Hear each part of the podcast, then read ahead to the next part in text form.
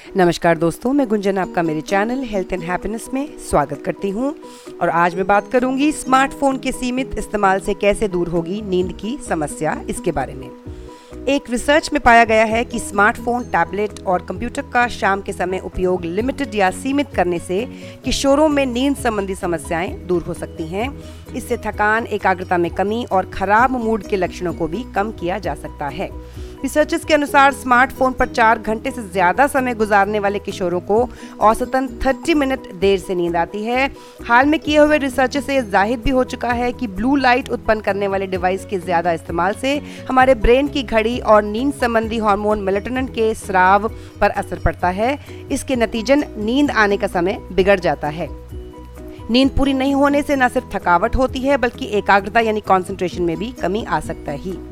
Netherlands के Amsterdam UMC अस्पताल के एक रिसर्चर, डर्क जैन स्टीवनसन ने कहा है कि किशोर उम्र के बच्चे स्क्रीन वाली डिवाइस पर ज़्यादा समय दे रहे हैं, इसीलिए इस उम्र के बच्चों में नींद संबंधी शिकायतें बढ़ रही हैं। इसी के साथ मैं गुंजन आपसे विदा लेती हूँ। अगर आप लोग किसी बीमारी के घरेलू उपाय या कोई हेल्थ रिलेटेड टिप जानना चाहते हैं तो मुझे कमेंट बॉक्स में कमेंट करके पूछ सकते हैं। अगर मेरा चैनल आपको पसंद आ रहा है तो प्लीज़ इसे फॉलो और शेयर ज़रूर करें।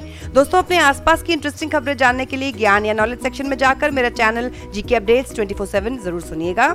तो सुनते रहिए मेरा चैनल हेल्थ एंड हैप्पीनेस रोज एक नए घरेलू नुस्खे या हेल्थ रिलेटेड टिप के लिए। स्वस्थ रहिए, खुश रहिए।